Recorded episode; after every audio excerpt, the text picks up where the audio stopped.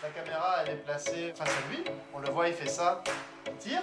Après, on a déplacé la caméra, on l'a mise orientée vers le haut, ce qu'on appelle en contre-plongée. 49 rue Saint-Nicolas à Angers. Entrevue avec l'association Cinéma Parlant.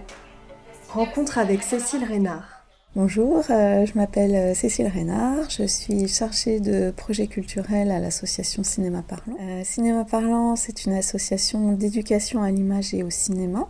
C'est notre objectif vraiment premier. On travaille de deux manières. On propose des projets à certaines structures avec lesquelles on travaille en partenariat, les écoles, les maisons de quartier, etc. Euh, mais aussi on peut être association ressources dans le sens où si une structure euh, cherche à mettre en place un projet cinéma, on peut l'accompagner et la conseiller. Plan 1, prise 1. Prochainement, l'association va avoir un, événement euh, un peu plus important et donc ça s'appelle Doc d'ici et d'ailleurs.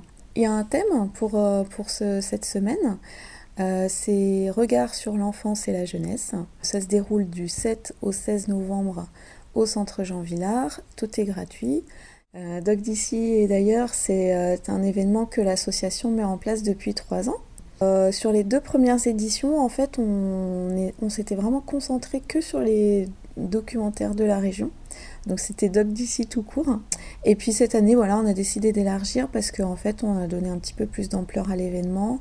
Même on a des films euh, qui ont été réalisés euh, en Algérie. Et puis c'est un événement effectivement que l'association euh, cherche à, pérenniser, en tout cas à reconduire. Enfin, c'est un, souhait que, qu'on a de mettre en place cet événement de manière régulière. Murmure, le kit sonore des territoires.